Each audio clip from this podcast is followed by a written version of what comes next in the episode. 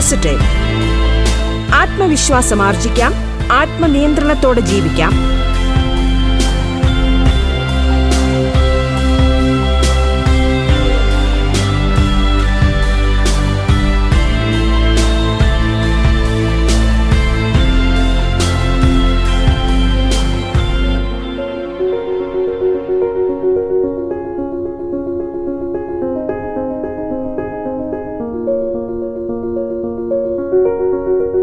നമസ്കാരം പ്രിയ ശ്രോതാക്കളെ.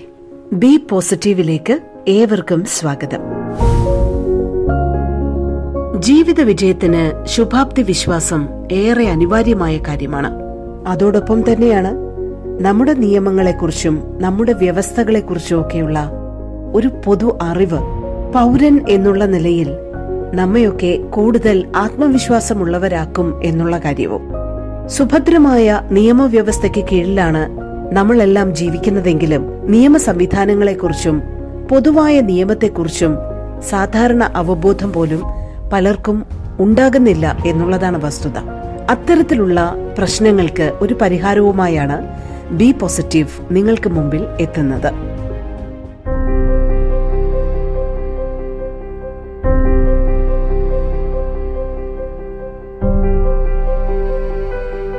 നമസ്കാരം പ്രിയ ശ്രോതാക്കളെ.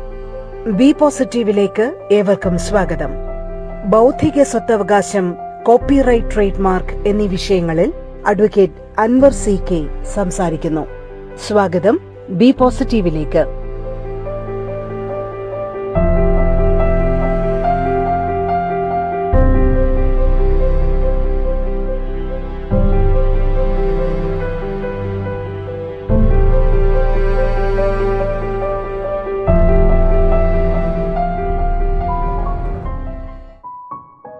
റേഡിയോ കേരളയുടെ ബി പോസിറ്റീവിന്റെ എല്ലാ ശ്രോതാക്കൾക്കും എന്റെ നമസ്കാരം. ഞാൻ അഡ്വക്കേറ്റ് അൻവർ സി കെ. ഇന്ന് നമ്മൾ ചർച്ച ചെയ്യാൻ പോകുന്നത് ബൗദ്ധിക സ്വത്തവകാശം അതായത് intellectual property trade mark copyright patent design എന്ന വിഷയങ്ങളെക്കുറിച്ചാണ് വളരെ ചുരുക്കി നിങ്ങൾക്ക് മനസ്സിലാകുന്ന വിധത്തിൽ പറഞ്ഞ അതിന്റെ പ്രാധാന്യത്തെക്കുറിച്ചും ഇന്നത്തെ ഡേ ടു ഡേ ലൈഫിൽ നിങ്ങളുടെ ബിസിനസ്സിനും നിങ്ങളുടെ ഓരോ പുതിയ സംരംഭത്തിനും സേവനത്തിനും ഇതിന്റെയൊക്കെ പ്രാധാന്യവും അതിന്റെ പ്രധാനപ്പെട്ട വിഷയങ്ങളെയും സംബന്ധിച്ച് ആണ് ഇന്ന് നമ്മളിവിടെ സംസാരിക്കാൻ പോകുന്നത്. ആദ്യമായി ഞാൻ സംസാരിക്കാൻ ഉദ്ദേശിക്കുന്നത് പ്രധാനമായും ട്രേഡ് മാർക്കുകളെ കുറിച്ചാണ് എന്താണ് ഒരു ട്രേഡ് മാർക്ക്? ഉദാഹരണത്തിന് നിങ്ങളൊരു സംരംഭകനോ അല്ലെങ്കിൽ ഒരു സേവനദാതാവോ ആണെങ്കിൽ തീർച്ചയായും നിങ്ങൾ എപ്പോഴും ഒരു ട്രേഡ് മാർക്കിനെ കുറിച്ച് കേട്ടിട്ടുണ്ടാവും. നിങ്ങളിൽ പലരും ട്രേഡ് മാർക്ക് രജിസ്ട്രേഷൻ എടുക്കാനുള്ള കാര്യങ്ങൾ ചെയ്തിട്ടുണ്ടാവും. ചിലർ ഓൾറെഡി എടുത്തിട്ടുണ്ടാവും. ചിലർ എടുക്കാൻ ആഗ്രഹിക്കുന്നുണ്ടാവും. ആദ്യമായി അത് ഇത് എല്ലാം ചെയ്യുന്നതിന് മുൻപേ നമ്മൾ എന്താണ് ട്രേഡ് മാർക്ക് എന്നുള്ളത് അറിഞ്ഞിരിക്കേണ്ടത് വളരെ അത്യാവശ്യമാണ്. അതുകൊണ്ട് തന്നെ ട്രേഡ് മാർക്ക് എന്ന് പറയുന്നത് നിങ്ങളുടെ ബിസിനസ്സിനെ റെപ്രസെന്റ് ചെയ്യുന്ന നിങ്ങളുടെ ബിസിനസ്സിനെ മാർക്കറ്റിൽ റെപ്രസെന്റ് ചെയ്യുന്ന ഒരു ചിഹ്നമോ ഒരു നിറമോ അതിന്റെ പേരോ അല്ലെങ്കിൽ മറ്റെന്തെങ്കിലും ഒരു വിസിബിൾ റെപ്രസെന്റേഷനോ ആണ് സാധാരണഗതിയിൽ ഒരു ട്രേഡ് മാർക്ക് എന്ന് പറയുന്നത്. ഉദാഹരണത്തിന് ഒരു ലോഗോ അത് ബ്ലാക്ക് ആൻഡ് വൈറ്റോ കളറോ എന്തോ എന്തെങ്കിലും ഒരു പിക്ചർ ഇമേജ് സൗണ്ട് ട്രാക്ക് എന്തെങ്കിലും ഒരു പ്രത്യേക ശബ്ദം ഒരു മ്യൂസിക്കൽ ശകലം ഇതൊക്കെ നിങ്ങൾ നിങ്ങളെ നിങ്ങളാണ് എന്ന് നിങ്ങളുടെ കസ്റ്റമർക്ക് നിങ്ങളുടെ നിങ്ങളെ തേടിയെത്തുന്ന ആളുകൾക്ക് തിരിച്ചറിയാൻ സഹായിക്കുന്നത് എന്താണോ അതായിരിക്കും ഒരു ഒരു ട്രേഡ് മാർക്കായിട്ട് അറിയപ്പെടുന്നത് ഉദാഹരണത്തിന് നിങ്ങൾ ധാരാളം കമ്പനികൾ ഉദാഹരണം നിങ്ങൾ ഒരു സൂപ്പർ മാർക്കറ്റിലോ അല്ലെങ്കിൽ എന്തെങ്കിലും ഒരു പർട്ടിക്കുലർ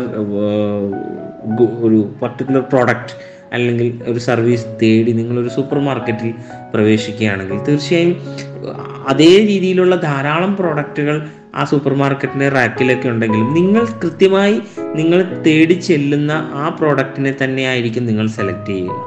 അതിന് നിങ്ങളെ സഹായിക്കുന്നത് ആ പ്രോഡക്റ്റിന്റെ ആ യുണീക്ക് ആയിട്ടുള്ള പേരോ ഐഡന്റിറ്റിയും അതിന്റെ ലോഗോയും അതിന്റെ പാക്കിംഗ് ഡിസൈനും എല്ലാമാണ്.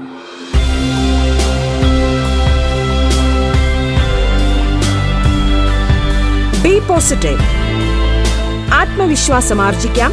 ആത്മനിയന്ത്രണത്തോടെ ജീവിക്കാം.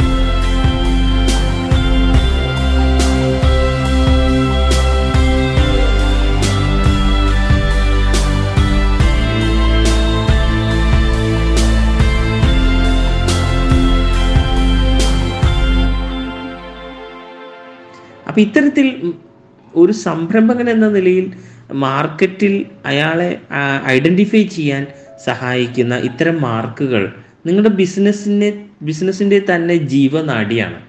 ഇത് സംരക്ഷിക്കപ്പെട്ടില്ലെങ്കിൽ തീർച്ചയായും ഇത് സംരക്ഷിക്കപ്പെട്ടില്ലെങ്കിൽ സംഭവിക്കാവുന്ന ഭവിഷ്യത്തുകളെ കുറിച്ച് ഞാൻ പറയാതെ തന്നെ നിങ്ങൾക്ക് ഊഹിക്കാം.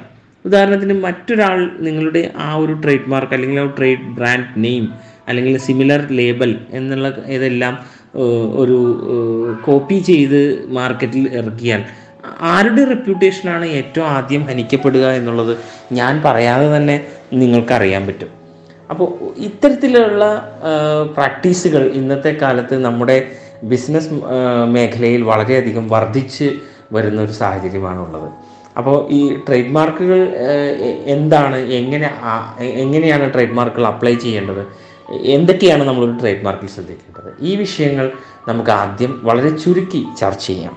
ആദ്യമായി ഏതൊരു സംരംഭകനെ സംബന്ധിച്ചിടത്തോളം അയാൾക്കൊരു ട്രേഡ് മാർക്ക് അല്ലെങ്കിൽ ഒരു ട്രേഡ് നെയിം ഒരു ബ്രാൻഡ് നെയിം അല്ലെങ്കിൽ ഒരു കമ്പനി നെയിം ഉണ്ടായിരിക്കും എന്നുള്ളത് നൂറ് ശതമാനം ഉറപ്പാണ്. ഇനി എങ്ങനെയാണ് നമ്മളൊരു നല്ല പേര് സെലക്ട് ചെയ്യേണ്ടത്? അല്ലെങ്കിൽ നല്ലൊരു ട്രേഡ് മാർക്ക് എങ്ങനെ നമുക്ക് സെലക്ട് ചെയ്യാൻ പറ്റും?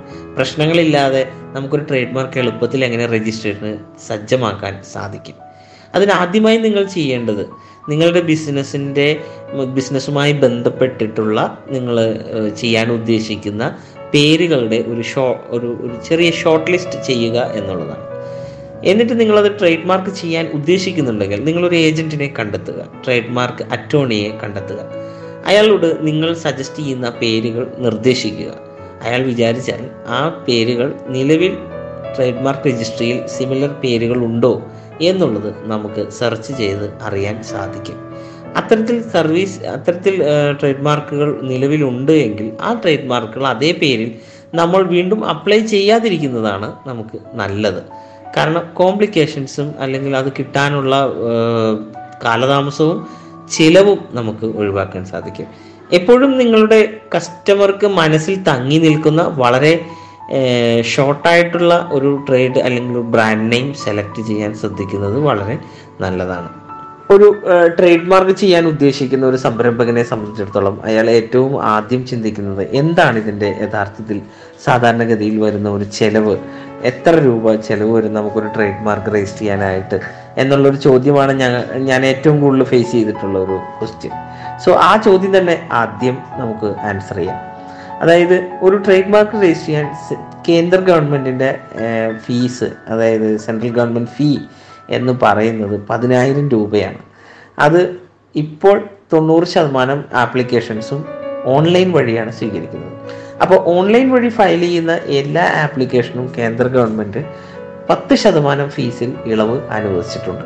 അതായത് പതിനായിരം രൂപ ഗവൺമെന്റ് ഫീയിൽ നിന്ന് പത്ത് ശതമാനം ഓൺലൈനായി ഫയൽ ചെയ്യുമ്പോൾ നിങ്ങൾക്ക് ഒൻപതിനായിരം രൂപ ഫീസ് അടച്ചാൽ മതിയാകും. ഇനി മൂന്ന് കാറ്റഗറിയിലുള്ള ആളുകളെയാണ് ഗവൺമെന്റ് തരംതിരിച്ച് ഫീസ് ഇളവിന് അർഹരാക്കിയിട്ടുള്ളത്. ഒന്ന് സ്റ്റാർട്ടപ്പുകൾക്ക് രണ്ട് സ്മോൾ സ്കെയിൽ ചെറുകിട വ്യവസായങ്ങൾ സ്മോൾ മൈക്രോ സ്മോൾ എന്റർപ്രൈസുകൾക്ക് മൂന്ന് വ്യക്തിഗത അപേക്ഷകർക്ക് ചെറിയ പ്രൊപ്പറേറ്റർഷിപ്പ് ഫേമുകൾക്കൊക്കെ കേന്ദ്ര ഗവൺമെന്റ് ഫീസിൽ നിന്ന് അൻപത് ശതമാനം ഇളവ് അനുവദിച്ചിട്ടുണ്ട്.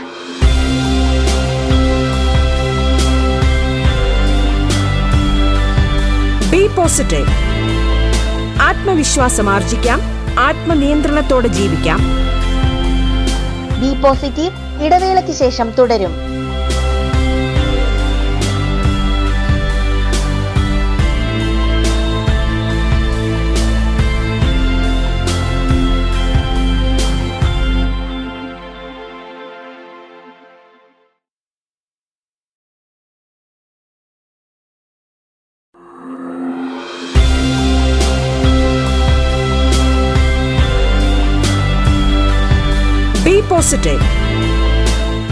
ആത്മവിശ്വാസം ആർജിക്കാം ആത്മനിയന്ത്രണത്തോടെ ജീവിക്കാം.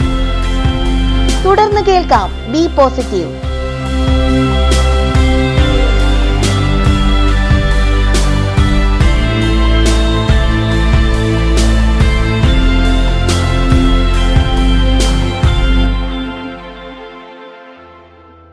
അപ്പോൾ ഈ- ഈ പറഞ്ഞ ഇളവ് ലഭിക്കാനായിട്ട് നിങ്ങൾ എന്താണ് ചെയ്യേണ്ടത്?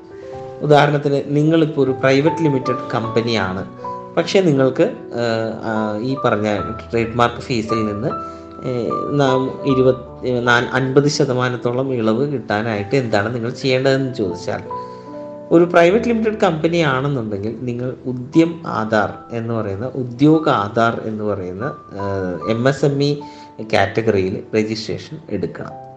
അതിന് പ്രത്യേക അതാത് സംസ്ഥാനങ്ങളിലെ വ്യവസായ വകുപ്പിന് കീഴിൽ പ്രത്യേക സെല്ലുണ്ട്. ഉദ്യം ആധാർ രജിസ്ട്രേഷൻ. നമുക്ക് ഓൺലൈനായി തന്നെ അതിന്റെ രജിസ്ട്രേഷൻ വളരെ പെട്ടെന്ന് എടുക്കാവുന്നതേ ഉള്ളൂ. ഈ രജിസ്ട്രേഷൻ എടുക്കുന്നതോടുകൂടി നിങ്ങൾക്ക് ഈ സർട്ടിഫിക്കറ്റ് പ്രൊഡ്യൂസ് ചെയ്താൽ നിങ്ങളൊരു പ്രൈവറ്റ് ലിമിറ്റഡ് കമ്പനി ആണെങ്കിൽ കൂടി മൈക്രോ സ്മോൾ എന്റർപ്രൈസുകൾക്ക് കീഴിൽ നിങ്ങൾക്ക് രജിസ്ട്രേഷൻ ലഭിക്കും. M S M E micro small category അതിന്റെ മാനദണ്ഡം എന്താണ് എന്ന് വെച്ച് കഴിഞ്ഞാൽ നിങ്ങളുടെ ബിസിനസ്സിന്റെ തുടക്ക സമയത്ത് അതായത് നിങ്ങളുടെ ബിസിനസ്സിന്റെ ടോട്ടൽ ഇൻവെസ്റ്റ്മെന്റ് നിക്ഷേപം ഇൻവെസ്റ്റ്മെന്റ് മുതൽ മുടക്ക് അത് സേവന മേഖലയിൽ അഞ്ച് കോടിയും ഉൽപാദന മേഖലയിൽ പത്ത് കോടിയും വരെയാണ് കണക്കാക്കിയിട്ടുള്ളത്. അതിൽ താഴെയുള്ള എല്ലാ സംരംഭങ്ങളും സ്മോൾ സ്കെയിൽ ഇൻഡസ്ട്രി ആയിട്ടാണ് സ്മോൾ സ്കെയിൽ അല്ലെങ്കിൽ മൈക്രോ ഇൻഡസ്ട്രി ആയിട്ടാണ് കേന്ദ്ര സർക്കാർ ഇപ്പോൾ വിജ്ഞാപനം ചെയ്ത് കണക്കാക്കിയിട്ടുള്ളത്. അപ്പോൾ അതിന് താഴെയാണെന്നുണ്ടെങ്കിൽ തീർച്ചയായിട്ടും നിങ്ങൾക്ക് സ്മോൾ സ്കെയിൽ ഇതിൽ രജിസ്ട്രേഷൻ എടുത്ത് ട്രേഡ് മാർക്കിന് മുന്നോട്ട് പോകാൻ സാധിക്കും. അടുത്തതായി ഒരു സംരംഭകൻ ഇത്തരം സാഹചര്യങ്ങൾ ഏറ്റവും കൂടുതൽ നമ്മൾ എന്നോട് അല്ലെങ്കിൽ നമ്മളെപ്പോലുള്ള ഏജന്റുമാരോട് ചോദിക്കുന്ന ഒരു പ്രധാനപ്പെട്ട ചോദ്യമാണ് സാർ ഇത് എത്ര നാൾ കൊണ്ട് നമുക്ക് രജിസ്ട്രേഷൻ കിട്ടും എന്നുള്ളത്. പ്രധാനമായും ഞാൻ നിങ്ങളുടെ അറിവിലേക്ക് വേണ്ടി പറയുകയാണ്. ട്രേഡ് മാർക്ക് രജിസ്ട്രേഷൻ രണ്ട് ഘട്ടങ്ങളായിട്ടാണ് രജിസ്ട്രേഷൻ എടുക്കുന്നത്. അതായത് ഒന്ന് ഈ നമ്മൾ അപേക്ഷ സമർപ്പിച്ച അപേക്ഷ കൺസേൺഡ് രജിസ്ട്രി സ്വീകരിച്ചു കഴിഞ്ഞാൽ നമുക്കൊരു നമ്പർ അലോട്ട് ചെയ്യും. ഈ നമ്പർ കിട്ടുന്നത് മുതൽ നമ്മളുടെ മാർക്ക് ടെമ്പററി ആപ്ലിക്കേഷൻ പെൻഡിങ് സ്റ്റാറ്റസിലായിരിക്കും അത് ആ സമയം നമുക്ക് നമ്മുടെ മാർക്കിന്റെ മുകളിൽ ടി എം എന്ന് ഉപയോഗിക്കാവുന്നതാണ്. അത് കഴിഞ്ഞതിന് ശേഷം ഏകദേശം നാലോ അഞ്ചോ സ്റ്റേജുകൾ കടന്നതിന് ശേഷം നമ്മളത് ഫൈനൽ രജിസ്ട്രേഷൻ എത്തി. നമുക്ക് സർട്ടിഫിക്കറ്റ് ഇഷ്യൂ ചെയ്യുമ്പോഴാണ് നമുക്ക് ആർ ഉപയോഗിക്കാൻ സാധിക്കുന്നത്. അപ്പോൾ ഈ ആർ ഉപയോഗിക്കാൻ സാധിക്കുന്നത് വരെ ഫൈനൽ രജിസ്ട്രേഷൻ സർട്ടിഫിക്കറ്റ് നമുക്ക് ഇഷ്യൂ ചെയ്യുന്നത് വരെ നമുക്ക് ടി എം ഇട്ട് ഉപയോഗിക്കാം. ഈ പ്രോസസ്സ് തീരാനായിട്ട് ഏകദേശം ഒരു ഒരു വർഷത്തിൽ കുറയാത്ത സമയം എടുക്കാറുണ്ട്. എട്ട് ഒൻപത് മാസം മുതൽ പന്ത്രണ്ട് മാസം വരെ സമയം എടുക്കാറുണ്ട്. ചില കേസുകളിൽ അത് ഒരു പക്ഷേ അതിൽ കൂടുതൽ സമയവും എടുക്കാറുണ്ട്. അടുത്തതായിട്ട് ഏറ്റവും പ്രധാനപ്പെട്ട ഒരു ബൗദ്ധിക സ്വത്തവകാശ മേഖലയാണ് കോപ്പി റൈറ്റുകൾ നിങ്ങളൊരു ലിറ്ററേച്ചർ ഒരു ഫോട്ടോഗ്രാഫ് ഒരു കഥ കവിത എഴുതപ്പെട്ട അത്തരം കാര്യങ്ങൾ പിന്നെ നിങ്ങളുടെ സോഫ്റ്റ്വെയറിന്റെ ഡീറ്റെയിൽസ് പിന്നെ നിങ്ങളുടെ വെബ്സൈറ്റ്. അപ്പോൾ നമ്മൾ ഒരാൾക്ക് വായിക്കാനോ അല്ലെങ്കിൽ മറ്റെന്തെങ്കിലും രൂപത്തിൽ കാണുന്നതിനോ വേണ്ടി സൃഷ്ടിച്ചെടുക്കുന്ന ഒരു ആർട്ടിസ്റ്റിന്റെ ഒരു അയാളുടെ ഒരു സൃഷ്ടിയാണ് പ്രധാനമായും നമ്മൾ കോപ്പി റൈറ്റിന് ഇത് അർഹരായിരിക്കുന്നത്. അതിപ്പോൾ ഒരു സംഗീതം ശാഖയാവാം ഒരു ചിത്രമാവാം ലിറ്ററേച്ചറാവാം കവിതയാവാം എന്തും അത്തരത്തിലുള്ള. പൊതുവെ നമ്മൾ ഈ കോപ്പി റൈറ്റിന്റെയും ട്രേഡ് മാർക്കിന്റെ ഒരു വ്യത്യാസം പ്രധാനമായും വരുന്നത് കോപ്പി റൈറ്റുകൾ പൊതുവെ നമ്മൾ ഒരു ബിസിനസ് റെപ്രസെന്റേഷന് വേണ്ടി ആയിരിക്കില്ല ഉപയോഗിക്കുന്നത്. പകരം അത് നമ്മളുടേതായ ഒരു ഒരു ബുദ്ധിയിൽ നിന്ന് ഉരുത്തിരിഞ്ഞ ഒരു സൃഷ്ടിയായിരിക്കും പ്രധാനമായും നമ്മൾ കോപ്പി റൈറ്റായിട്ട് ഉപയോഗിക്കുന്നത്. കോപ്പി റൈറ്റുകൾ എപ്പോഴും നമുക്ക് സംരക്ഷണം ലഭിക്കാൻ നിർബന്ധമായും രജിസ്റ്റർ ചെയ്യണമെന്നില്ല. പകരം നമ്മളുടേതാണ് എന്ന് നമുക്ക് എസ്റ്റാബ്ലിഷ് ചെയ്യാൻ സാധിച്ചാൽ മതിയാവും. പക്ഷേ എപ്പോഴും രജിസ്ട്രേഷൻ എടുക്കുന്നത് എപ്പോഴും വളരെ നല്ലതാണ് എന്ന് തന്നെയാണ് എന്റെ അഭിപ്രായം.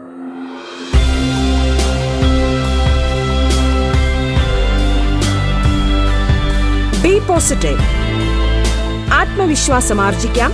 ആത്മനിയന്ത്രണത്തോടെ ജീവിക്കാം.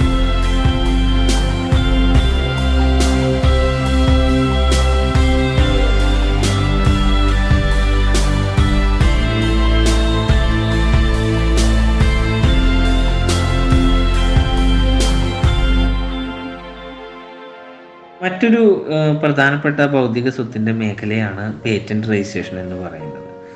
പേറ്റന്റ് രജിസ്ട്രേഷൻ സാധാരണഗതിയിൽ പുതിയൊരു കണ്ടുപിടുത്തം ഒരു ഇൻവെൻഷൻ എന്നുള്ള നിലയ്ക്കാണ് പേറ്റന്റ് രജിസ്ട്രേഷൻ അപേക്ഷകൾ നമ്മൾ ഫയൽ ചെയ്യേണ്ടത്. നമ്മുടെ റീജിയണൽ ഓഫീസ് ചെന്നൈയിൽ നമുക്ക് പേറ്റന്റ് ആപ്ലിക്കേഷൻ ഫയൽ ചെയ്യാം.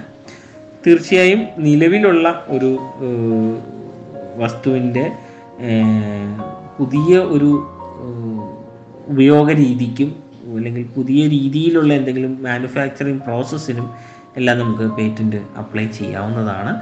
നിങ്ങൾ പേറ്റന്റ് അപ്ലൈ ചെയ്യുന്നതിന് മുമ്പ് എപ്പോഴും ശ്രദ്ധിക്കേണ്ടത് അതിന്റെ പേറ്റന്റബിലിറ്റി ചെക്ക് ചെയ്യുക എന്നുള്ളതാണ്. നിങ്ങളൊരു ഏജന്റിനെ സമീപിക്കുകയാണെന്നുണ്ടെങ്കിൽ തീർച്ചയായും നിങ്ങൾക്ക് അതിന്റെ പേറ്റന്റബിലിറ്റി ചെക്ക് ചെയ്യാൻ പറ്റും. നിലവിൽ അത്തരം അപേക്ഷകൾ ഉണ്ടോ? എന്ന് പേറ്റന്റ് രജിസ്ട്രിയിൽ നമുക്ക് അന്വേഷിക്കാനും സെർച്ച് ചെയ്യാനും ഒക്കെ സാധിക്കും. അതിനുശേഷം മാത്രം നിങ്ങൾ പുതിയ പേറ്റന്റ് അപേക്ഷകളുമായി മുന്നോട്ട് പോവുക. കാരണം പേറ്റന്റ് അപേക്ഷ മറ്റുള്ള മറ്റുള്ള ഭൗതിക സ്വത്ത് അപേക്ഷകളെ സംബന്ധിച്ചിടത്തോളം ഏറ്റവും ചിലവേറിയ ഏറ്റവും ദൈർഘ്യമേറിയ ഒരു പ്രോസസ്സാണ്. അപ്പോൾ അതുകൊണ്ട് ഏറ്റവും ടെക്നിക്കലി ഒരുപാട് കാര്യങ്ങൾ ഇൻവോൾവ് ആയിട്ടുള്ള ഒരു കാര്യമാണ് പേറ്റന്റ് അപേക്ഷ എന്നുള്ളത്.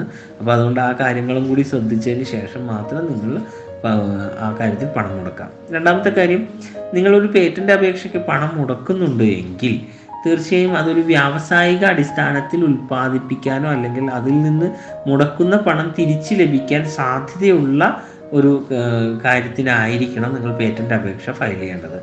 നിങ്ങളുടെ കണ്ടുപിടുത്തം നിങ്ങൾക്ക് കയ്യിൽ പേറ്റന്റായി ലഭിച്ചു കഴിഞ്ഞാൽ അത് നിങ്ങൾക്ക് വ്യാവസായിക അടിസ്ഥാനത്തിൽ ഉൽപ്പാദിപ്പിക്കാനോ അല്ലെങ്കിൽ അത് മറിച്ച് അതിന്റെ റോയൽറ്റി വിൽക്കുവാനോ സാധിക്കും എന്നുണ്ടെങ്കിൽ മാത്രം നിങ്ങൾ പേറ്റന്റ് അപേക്ഷയ്ക്ക് വേണ്ടി കൂടുതൽ പണം ചെലവഴിക്കുന്നതിന് ചെലവഴിച്ചാൽ മതിയാവും എന്നുള്ളതാണ് എന്റെ ഒരു അഭിപ്രായം. പിന്നെ നമുക്ക് വളരെ പ്രധാനപ്പെട്ട ഒരു ചോദ്യം ഏറ്റവും കൂടുതൽ ഈ ട്രേഡ് മാർക്കുകളുടെ കാര്യത്തിൽ വരുന്നത് ഇതിന്റെ വാലിഡിറ്റിയെ സംബന്ധിച്ചാണ്. ഒരു ട്രേഡ് മാർക്ക് ആപ്ലിക്കേഷൻ നമ്മൾ ഫയൽ ചെയ്ത് അതിന്റെ രജിസ്ട്രേഷൻ പൂർത്തിയായി കഴിഞ്ഞാൽ അതിന്റെ ഫയൽ ചെയ്ത തീയതി മുതൽ പത്ത് വർഷക്കാലത്തേക്കാണ് അതിന്റെ വാലിഡിറ്റി വരുന്നത്. ഓരോ പത്ത് വർഷം കൂടുമ്പോൾ അതിന് ആറുമാസം മുൻപ് വരെ നിങ്ങൾക്ക് പുതുക്കി ഫീസ് അടച്ച് ട്രേഡ് മാർക്ക് പുതുക്കി കൊണ്ടുപോകാവുന്നതാണ്. പിന്നീട് വരുന്നത് ഒരു ട്രേഡ് മാർക്ക് ആപ്ലിക്കേഷന്റെ ഏറ്റവും വലിയ വെല്ലുവിളി എന്താണെന്ന് വെച്ച് കഴിഞ്ഞാൽ അത് രജിസ്ട്രിയിൽ നിന്ന് ഉണ്ടാകുന്ന ഒബ്ജക്ഷൻ അതുകൂടാതെ മറ്റ് തേർഡ് പാർട്ടീസ് നമ്മുടെ മാർക്ക് രജിസ്റ്റർ ചെയ്യുന്നത് കൊണ്ട് ഹാനികരമായിട്ട് ബാധിക്കുമെന്ന തോന്നുന്ന മറ്റ് തേർഡ് പാർട്ടീസ് ആരെങ്കിലും നമ്മുടെ മാർക്കിന്റെ രജിസ്ട്രേഷനെ ഒപ്പോസ് ചെയ്യുന്ന ഒരു സാഹചര്യം ഉണ്ടായാലും ട്രേഡ് മാർക്ക് രജിസ്ട്രേഷൻ ഫൈനാലിറ്റിയിലേക്ക് എത്താൻ ഒരുപാട് കാലതാമസവും ഒപ്പം അതിനോടൊപ്പം തന്നെ കുറേ പ്രോസസ്സും എക്കണോമിക്കായിട്ട് സാമ്പത്തികമായിട്ട് നമുക്ക് കുറച്ച് ചിലവുകളും വരുന്നൊരു പ്രക്രിയയായി മാറാറുണ്ട്.